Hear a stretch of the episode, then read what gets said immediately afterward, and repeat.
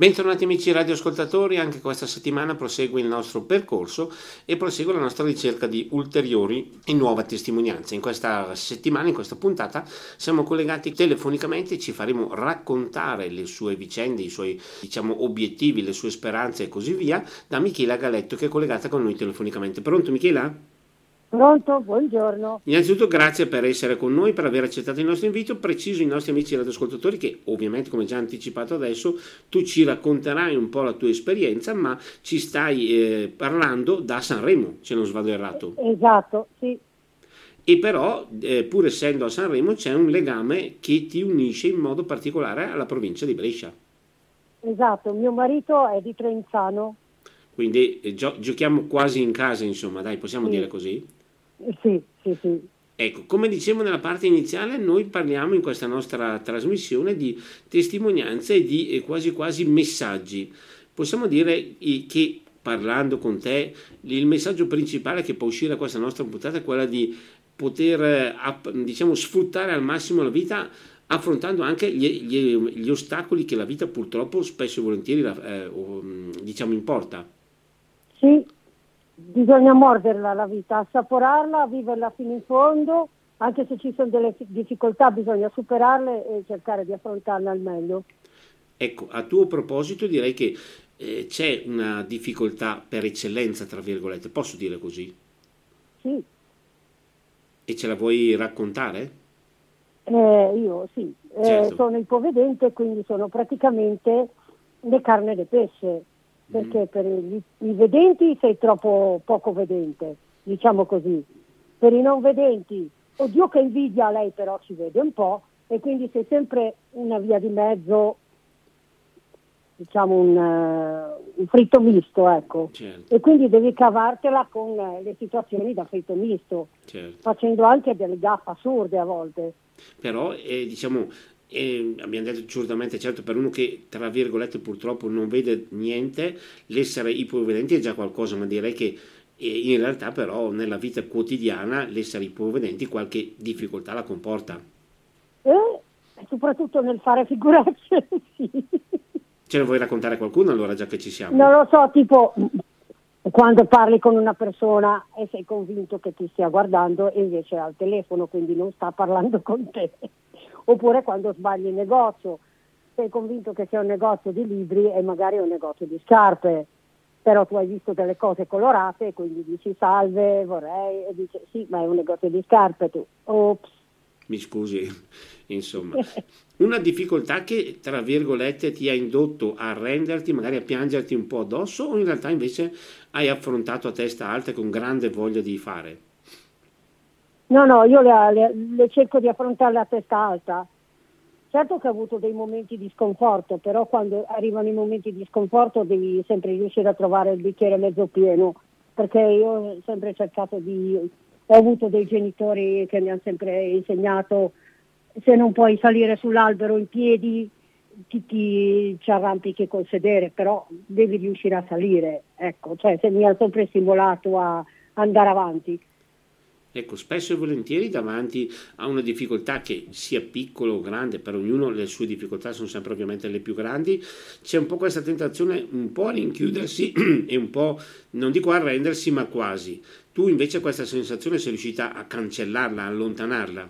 Eh, allontanarla del tutto no, però diciamo che quando raggiungi il, il fondo devi riuscire a, a, a superarla. A volte è più facile a volte eh, è difficile, come adesso che mi sta capitando una brutta cosa in ufficio, però sono sicura che ne esco perché eh, ci deve essere sempre da qualche parte un modo per uscirne.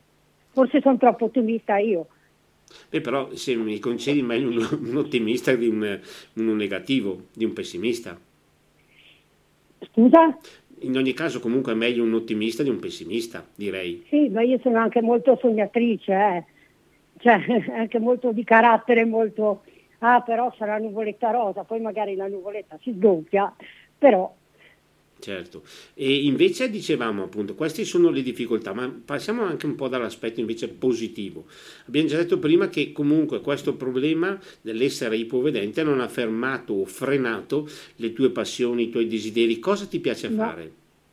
Allora, a me piace andare in piscina, io faccio acqua gym che normalmente i non vedenti fanno difficilmente, ma io con grosse difficoltà sono riuscita a inserirmi in un gruppo di vedenti, quindi loro vedono, io seguo la lezione, mi diverto da morire, ho un sacco di amiche, eh, ho, imparato, ho imparato gli esercizi quasi a memoria, quindi riesco a seguire.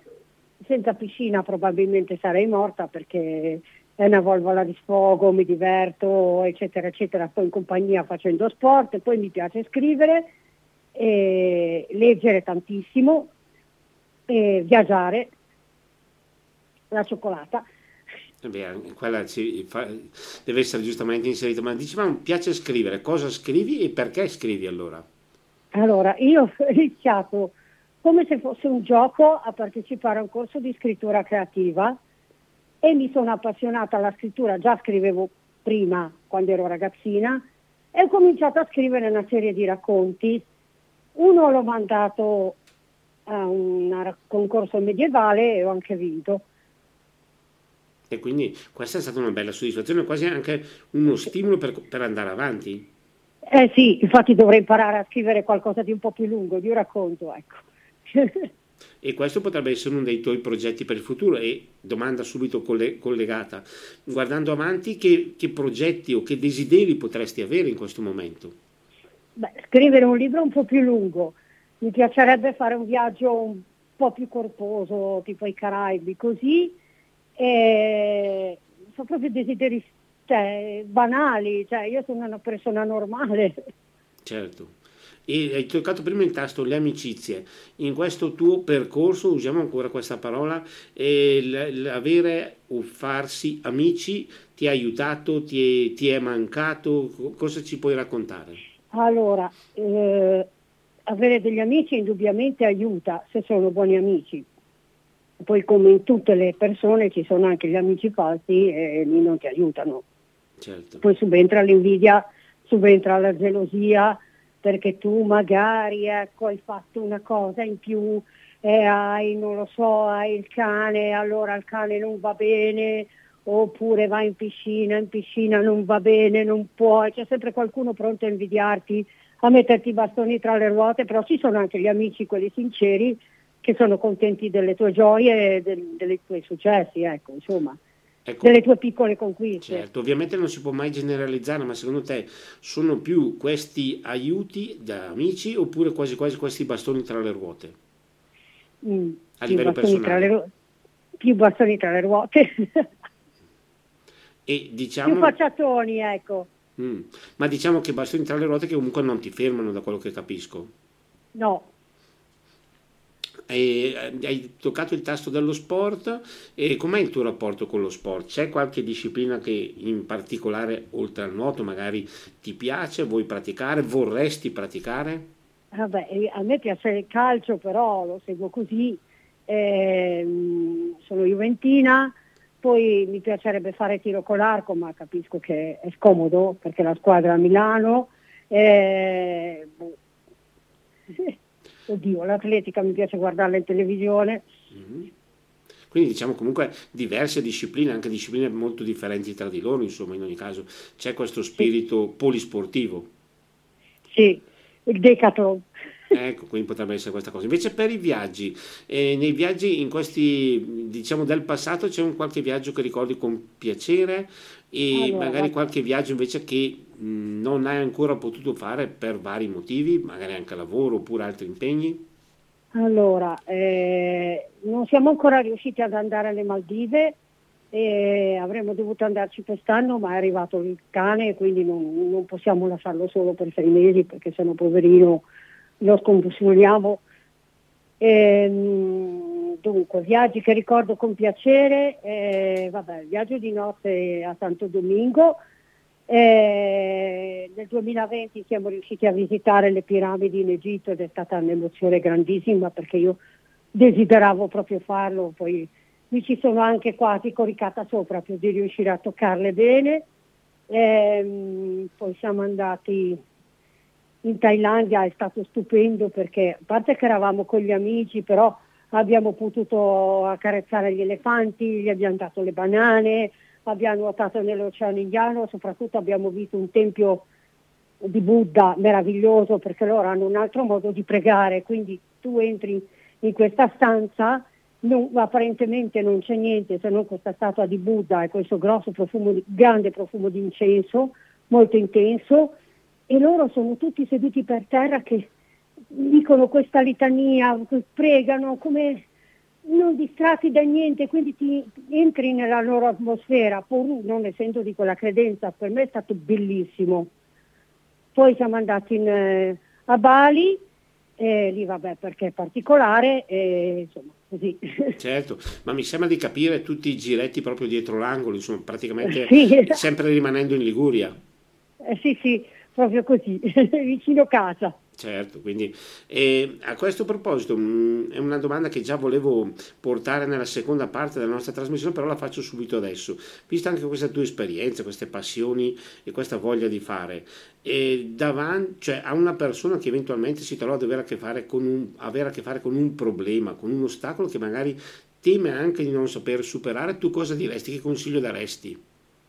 Di guardarlo da tutte le angolazioni il problema prima di arrendersi cioè di, di, mettersi lì a riflettere con calma che c'è sempre un, una soluzione.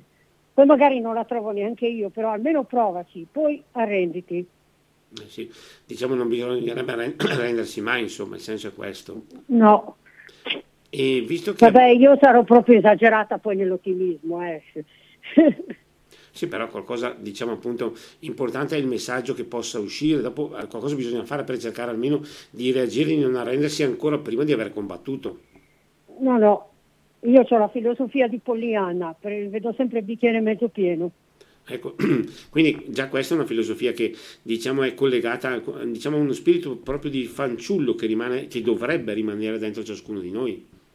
Eh sì, e per quello che riguarda invece, dicevamo, i progetti, abbiamo parlato già del tuo lavoro, ma guardando avanti hai qualcosa, qualche obiettivo che ti piacerebbe realizzare oltre al fatto di poter scrivere quasi, io direi in maniera proprio stabile? Eh, eh, boh, avere un po' più di considerazione sul lavoro, ehm, boh, non lo so, ecco. conoscere i miei idoli. Mm. e, qui, e già che siamo in tema, chi sono questi tuoi idoli? Beh, Giovanotti Alberto Angela. Mm. E già due ci sono. Mentre invece sul discorso lavoro, ecco già che hai toccato questo tasto, è difficile riuscire a rapportarsi con le, i tuoi colleghi, con l'ufficio o inserirsi in un ambiente di lavoro per una persona che magari deve fare i conti con un problema, come potrebbe essere in questo caso quello dell'essere ipovedente? Secondo me va a fortuna, nel senso che trovi la persona comprensiva che quindi si mette nei tuoi panni, cerca di capire, cerca di aiutarti, cerca di, di vedere la persona al di là del problema che puoi avere, oppure c'è proprio la persona ottusa, eh, ottusangola di mente che non, non, vede al di là del suo naso, per cui c'è praticamente poco più che un attaccapanni. Dipende sempre dalla fortuna, perché so di miei amici che hanno cambiato ufficio, hanno trovato un capo lungimirante che gli ha fatto fare un lavoro completamente diverso da quello che facevano prima, valorizzandoli. Però purtroppo non succede a tutti. Io sono fortunata perché ho dei, dei, dei buoni colleghi, non tutti, ma ho dei buoni colleghi comprensivi e, ehm, e quindi niente, magari beviamo il caffè insieme, facciamo la parola, parliamo di calcio, eh, ci scambiamo consigli sugli animali, tutte queste cose qua, però cioè, così va a fortuna. Certo, prima hai usato questa parola che mi piace sottolineare, valorizzando.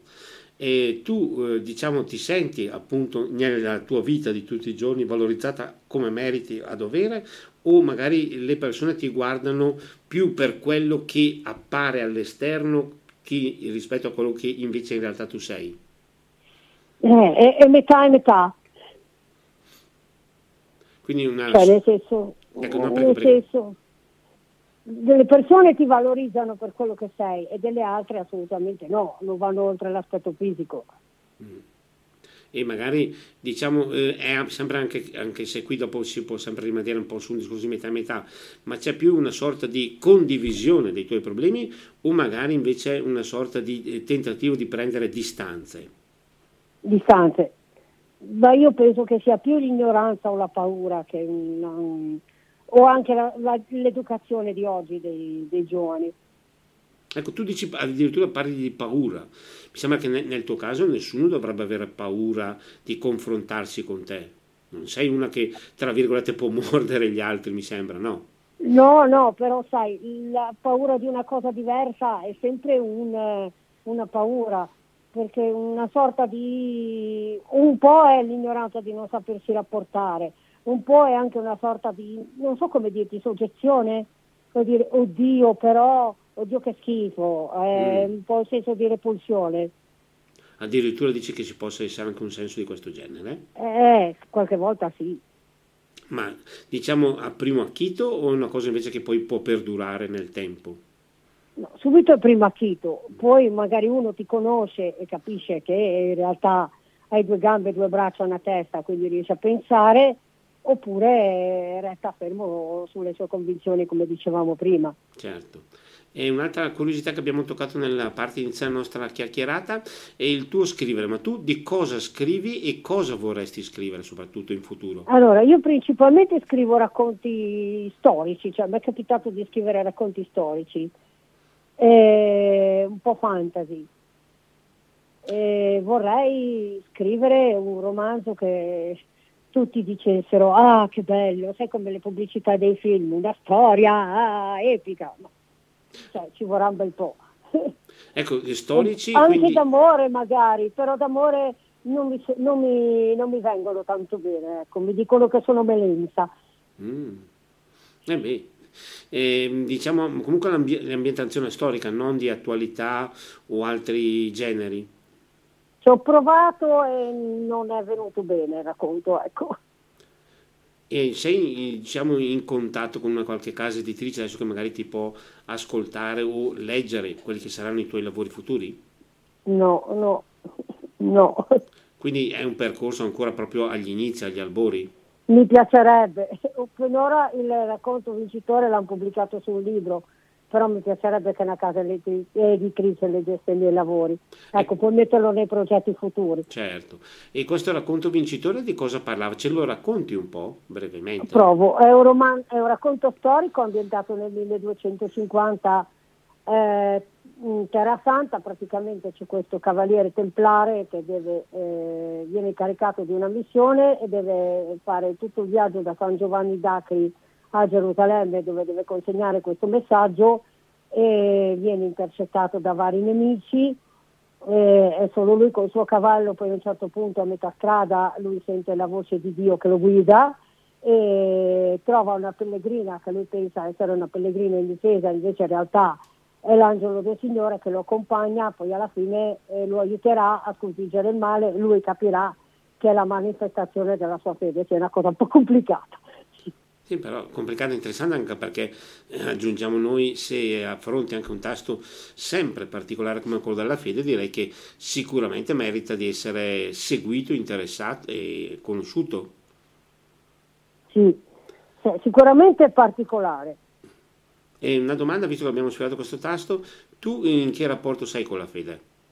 Ah, io credo, io credo molto eh, sono, ho partecipato anche alle giornate mondiali della gioventù quando c'era Giovanni Paolo II ed ero più ragazzina e secondo me ho sentito veramente la forza della presenza diciamo, di Dio lì perché eh, eravamo due, due, milioni di persone eppure c'era un'attenzione, c'era una cosa, una, una ricerca e infatti dal nostro gruppo sono uscite tre coppie che poi ci siamo sposati quindi abbiamo portato avanti diciamo, quel piccolo semino che abbiamo raccolto lì.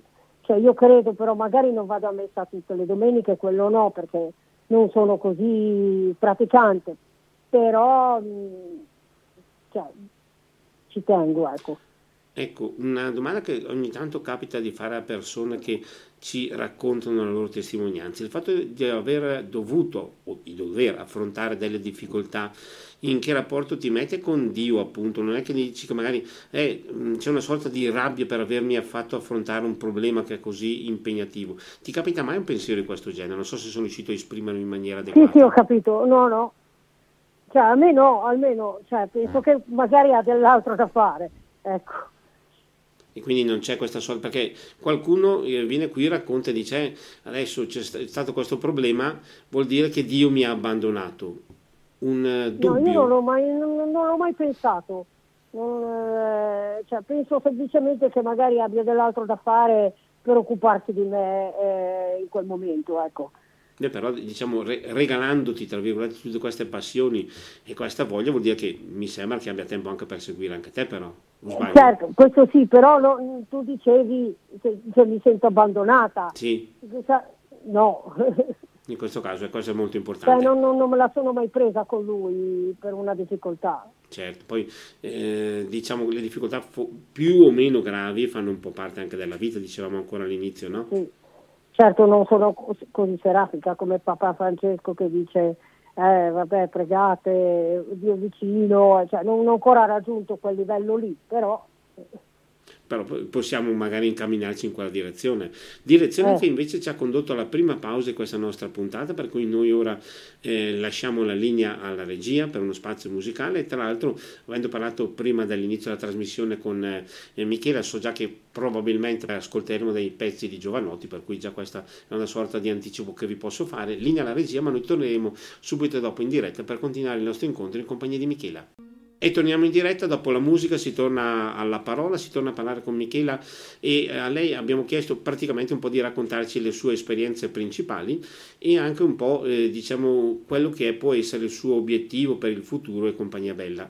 Eh, abbiamo detto anche un po' un discorso del rapporto con gli altri. Eh, volevo chiederti, tu fai parte di qualche associazione, segui qualche gruppo in particolare oppure tra virgolette sei una battitrice libera? No, io cioè, seguo vabbè, il movimento apostolico Ciechi che è praticamente la branca religiosa diciamo, dell'Unione Ciechi, eh, l'Unione Ciechi poco poco e l'Associazione Disabili Visivi e quindi sono questi i tuoi diciamo, contatti extra in questo momento. Ma eh, sul discorso invece appunto già ti dicevamo prima in, in, in partenza, eh, il tuo rapporto con persone invece cieche che non vedono com'è, c'è un, una possibilità di trovare un punto di incontro, un punto sì, per aiutarsi? Sì, vabbè, adesso devo dire grazie al corso di scrittura creativa, ho trovato delle amiche perché ci siamo messi vabbè, ci siamo conosciute di persona, poi abbiamo cominciato a parlare di libri, a parlare di viaggi, a parlare di racconti, abbiamo cominciato a scrivere un racconto insieme, quindi è nato un bellissimo rapporto con alcuni di loro, ci siamo anche visti.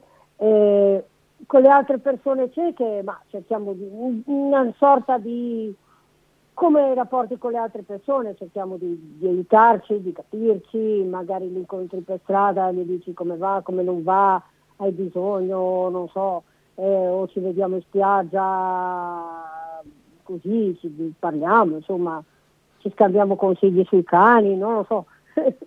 tante cose insomma. E a proposito di tante cose nella parte iniziale abbiamo parlato anche del tuo essere sposata con un bresciano. Come, se possiamo davvero curiosare in questo modo come diciamo è cresciuto il vostro rapporto soprattutto a questo momento qual è il tuo legame verso la nostra provincia? Allora No, abbiamo una storia abbastanza bizzarra. Se, posso, se volete ve la racconto. Sì, no, noi vogliamo, siamo proprio qui tutti curiosi, quindi... Eh... Allora, lui ipovedente, era ipovedente e viveva in provincia di Brescia, lavorava a Brescia all'università e io mm, vabbè, avevo degli amici in città e venivo a trovare loro e quindi l'ho conosciuto. Però avevo, io in quel periodo avevo un ragazzo a, Bre- ehm, a Vicenza quindi lui praticamente il bresciano si è infiltrato nel mio compleanno, nella mia festa di compleanno, quindi io mi sono dovuta trovare a pagare il pranzo anche lui che non c'entrava niente e quindi subito non è nato un bel rapporto, ecco. Mm-hmm. Perché toccare il Ligure sul portafoglio mm. e l'ho perso un po' di vista. Poi il mio ragazzo mm, Veneto mi ha lasciato ho rincontrato lui a Capodanno dello, del 97 ed ero abbastanza bacchiata, invece ci siamo messi a chiacchierare tranquillamente tutta la sera, è stato molto carino, molto comprensivo, ci siamo scambiati i numeri di cellulare, tutte queste cose qua, poi ci siamo rivisti, mi ha portato al castello. E, e, niente, poi siamo diventati amici e poi ci siamo messi assieme. E, e adesso vengo ancora in città, poi ci siamo sposati, vengo ancora in città a trovare i parenti ogni tanto. E quindi c'è la poss- non ho imparato il dialetto, se non qualche parola. sì, è una lingua quasi inter- internazionale comunque la nostra, direi. Sì. Quasi come il Ligure, dai, mettiamola così. Sì, sì, avete delle espressioni che dico, mamma mia. Cioè. Adesso comunque cominci un po' a conoscerle o ti sembra sì, sempre sì. un linguaggio incomprensibile? Allora, se parlate piano riesco a capire, se poi cominciate a parlare a ridere, no. e la cosa si fa problematica. E invece appunto sì. per lui bresciano l'inserimento in, in, Liguria e con i Liguri come è stato secondo te? E allora all'inizio è stata dura perché secondo me i bresciani sono più aperti, i Liguri sono piuttosto chiusi di carattere.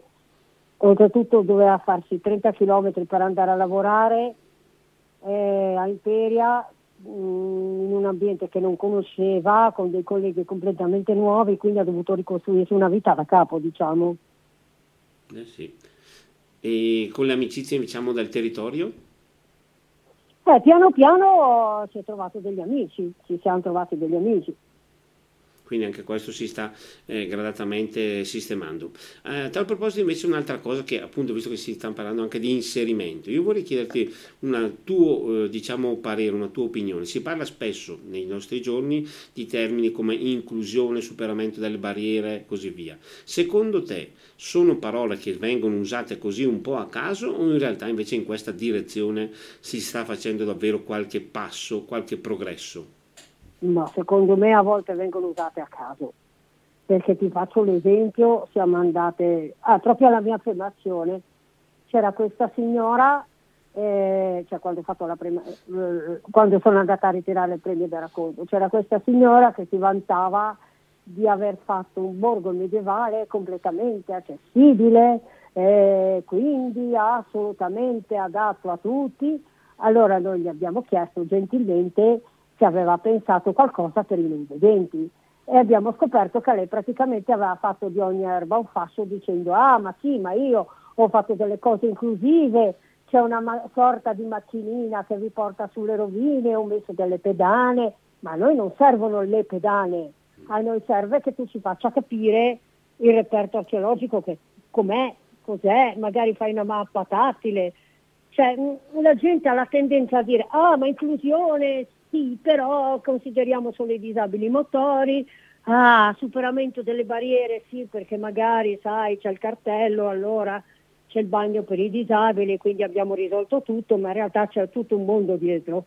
Eh sì, in effetti i problemi appunto diciamo che sono collegati a chi magari ha, ha, fa fatica a muoversi sono ben diversi da chi fa fatica a vedere ovviamente, ma magari eh sì. non ci si pensa forse, forse in buona fede, forse. Eh sì, oppure magari ai sordi, non lo so, che hanno bisogno di, di, di segnalatori luminosi. Cioè, secondo me è più ignoranza, più una questione di praticità. Sì, anche perché appunto le difficoltà e i problemi sono diversi e non basta un unico pensiero, un unico gesto per risolvere tutto di, di un no. fascio. No, bisognerebbe fare degli interventi più mirati. Nella tua città com'è la situazione? Eh, noi abbiamo per fortuna un presidente eh, dell'Unione che lavora in comune e quindi è riuscito a mettere i, i lodges, eh, sai che sono i percorsi tattili per i non vedenti, in quasi in ogni, non in tutti gli attraversamenti pedonali, però in centro ci sono, ci sono anche le rampe per le carrozzine, diciamo che stiamo abbastanza bene. Ecco. ecco. Per... Non ottimale, però possiamo, non possiamo lamentarci. Ecco. Sta settimana io impazzirò quando c'è il festival, però fa niente. Ecco, eh, appunto a, livello tuo devi fare anche questo problema, insomma. Eh sì, io abito di fronte all'Aristo. Ah, quindi magari ti vedremo in televisione qualche volta. Eh, di, è successo.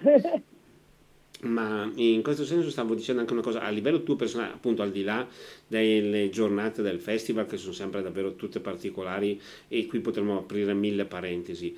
E tu hai la possibilità di, o meglio senti che ti puoi muovere con la giusta autonomia oppure magari qualche volta hai qualche preoccupazione per dover essere aiutata? No, no, qui in città me la cavo piuttosto bene.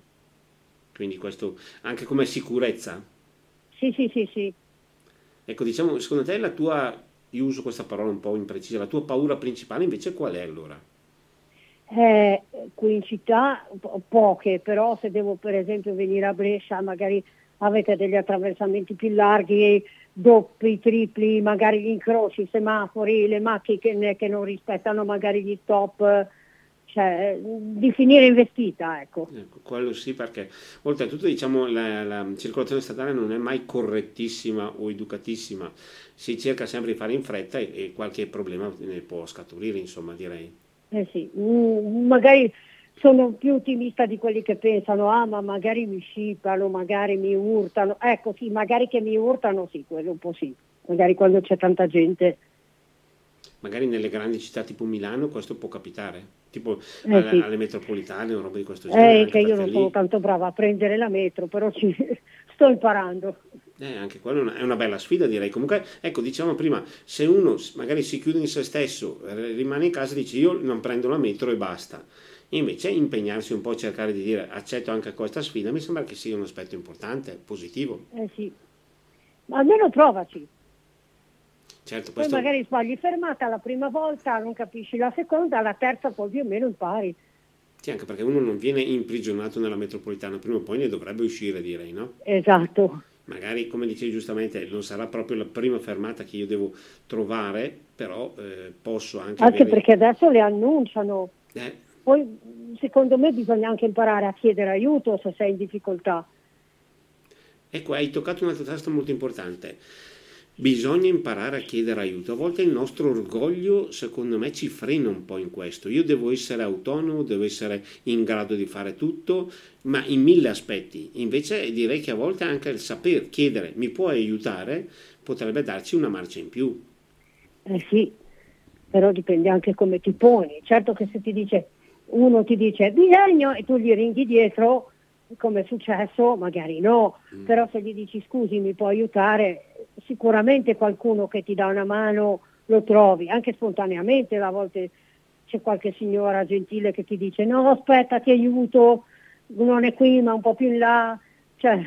Certo e anche questo è significativo e ci ha condotto alla seconda e ultima pausa di questa nostra puntata. Noi quindi diamo la linea alla regia per uno spazio musicale e dopo torneremo in diretta in compagnia di Michela per concludere il nostro incontro. E torniamo in diretta siamo nella parte conclusiva del nostro incontro di questa settimana e a Michela una volta tanto vorrei anche chiedere nel, in questa nostra chiacchierata c'è qualcosa ancora che ci vorresti raccontare che magari non ti ho chiesto che non hai emerso? Qualche tuo desiderio di eh, confidarti con i nostri ascoltatori? Tipo... E qual è il tuo rapporto con i libri? Mi hai detto già prima, e mi sembra aver capito, che ti piace innanzitutto leggere. Sì, perché per, per scrivere devi leggere anche tanto. Eh, visto che non posso conoscere Giovanotti, mi fa, fatemi evadere con i libri, no scherzo. E, ah, ma che libri ti piacciono? Ah, io romanzi d'amore, thriller, gialli, romanzi d'avventura, cioè leggerei tutto, narrativa. Ecco, una passione che hai sempre avuto o invece è nata nel tempo? No, no, io da quando avevo faccio la, ho fatto la seconda elementare che mi hanno regalato un libro, ho detto leggo, mi sono messa lì, l'ho letto tutto, visto che mi sono appassionata, ne ho chiesto un altro, un altro ancora, un altro ancora e alla fine a Natale rompevo le scatole se Babbo Natale non mi aveva portato i libri. Certo. Cioè, mia sorella me li tirava dietro se li trovava incartati nei suoi regali, però io li ho sempre apprezzati. Finché sono riuscita a leggere normale, ok, poi adesso me li leggo con eh, l'iPhone, non fa niente, gli audiolibri. Ecco, hai toccato il tasto che volevo fare quasi come domanda conclusiva. Tu fino a quando sei, hai avuto la possibilità, tu hai usato questa espressione di leggere normale? Mm, fino al 2005 più o meno. Il passaggio dopo com'è stato? Cioè sono stati immagino momenti molto difficili? Sì, però devo dire grazie a mio marito che mi ha detto ok, vuoi studiare, vuoi prenderti la laurea in, eh, scienze religiose, ti aiuto, non vedi il libro, non fa niente, prendiamo un videoingranditore, te lo scansiono io, però tu la laurea la prendi, non ti preoccupare, non ti, non ti devi assolutamente abbattere, anche se il libro non lo vedi più, non, c'è sempre un modo. Io devo ringraziare lui. E il modo lo avete trovato infatti. Quindi no, eh, è stato un passaggio importante, cioè una notevole diversità che però non ti ha, tra virgolette, fermata. No, subito sì, ho detto oddio adesso. Infatti sono stata per un po' senza leggere, poi ho cominciato a farmi arrivare, mi ricordo che me li ordinava lui dal libro parlato di Brescia, quelle, le, i libri in cassetta, gli audiolibri, perché allora erano ancora in cassetta, mi fa da prova. E ho visto che era come farsi raccontare una storia, dico ok, provo. Poi adesso ti, ti, ci penso io, tu non ti preoccupare, infatti ha cominciato a, a passarmi i libri al computer, eh, a, a mandarmeli a far registrare e piano piano ne sono, ne sono uscita. Ecco, hai detto una parola importante, ne sei uscita, quindi praticamente ti sei rialzata, tra virgolette. Sì. Ed è tornato questo eh, legame, questa passione verso la lettura che quindi fa parte integrante ancora adesso della tua vita. Ah sì, sì, e a proposito, hai detto di, di volerti laureare, eh, ci sei poi, com'è lì la situazione dei tuoi studi? Allora, raccontaci un attimo quello. No, no, l'ho finita, l'ho, l'ho, l'ho presa la laurea. Mm? E, e, immagino che ci sia stata grande soddisfazione. Quando l'hai presa? Dunque, nel 2005 mi sono iscritta e nel 2010 Mm. Ho dato la tesi. In quel giorno cosa hai pensato? O meglio, che emozioni hai provato? Eh, guarda, ero talmente felice, talmente stordita, talmente confusa e stanca che ho detto... Quasi quasi era più la stanchezza delle, della gioia? Eh sì, però ero talmente euforica che non, non so, ero... Sai quando proprio... È come se fossi ubriaca, che ti gira la testa e dici, oddio, ce l'ho fatta. Quasi quasi uno non ci crede neanche di aver raggiunto... Eh sì, Ecco, è tra l'incredulità e la, l'ubriaca, l'ubriachezza, l'ubriacatura, l'u... sì, sì vanno, bene, vanno bene entrambi i termini. Perfetto, quindi ci hai raccontato un po' tutto di te, ci hai condotto in maniera piacevole alla conclusione di questa nostra puntata. Io davvero ti io ringrazio spero. per essere stata così disponibile. No, grazie a voi, io spero di avervi intrattenuto in maniera piacevole, ecco, di esserci riuscita. Sì, anche e perché... soprattutto di dirvi che qualsiasi cosa accada c'è sempre una piccola speranza, ecco, come... Cos'è qualche, la, la frase che c'hai nella sigla? Il tesoro nel campo, sì. Ecco, vedi? Secondo me quella è una bella frase perché c'è, c'è sempre un tesoro da qualche parte da poter scoprire. E quindi noi ci, impeg- filosofica. ci impegniamo a cercarlo e ci impegniamo a cercarlo grazie magari anche alla tua testimonianza e al tuo racconto. Davvero grazie per essere stata con noi in questa puntata. Grazie a voi. Un ringraziamento che poi estendiamo a tutti coloro che sono stati con noi nel corso di questo nostro incontro. A voi tutti naturalmente buon proseguimento di giornata e a risentirci alla prossima puntata.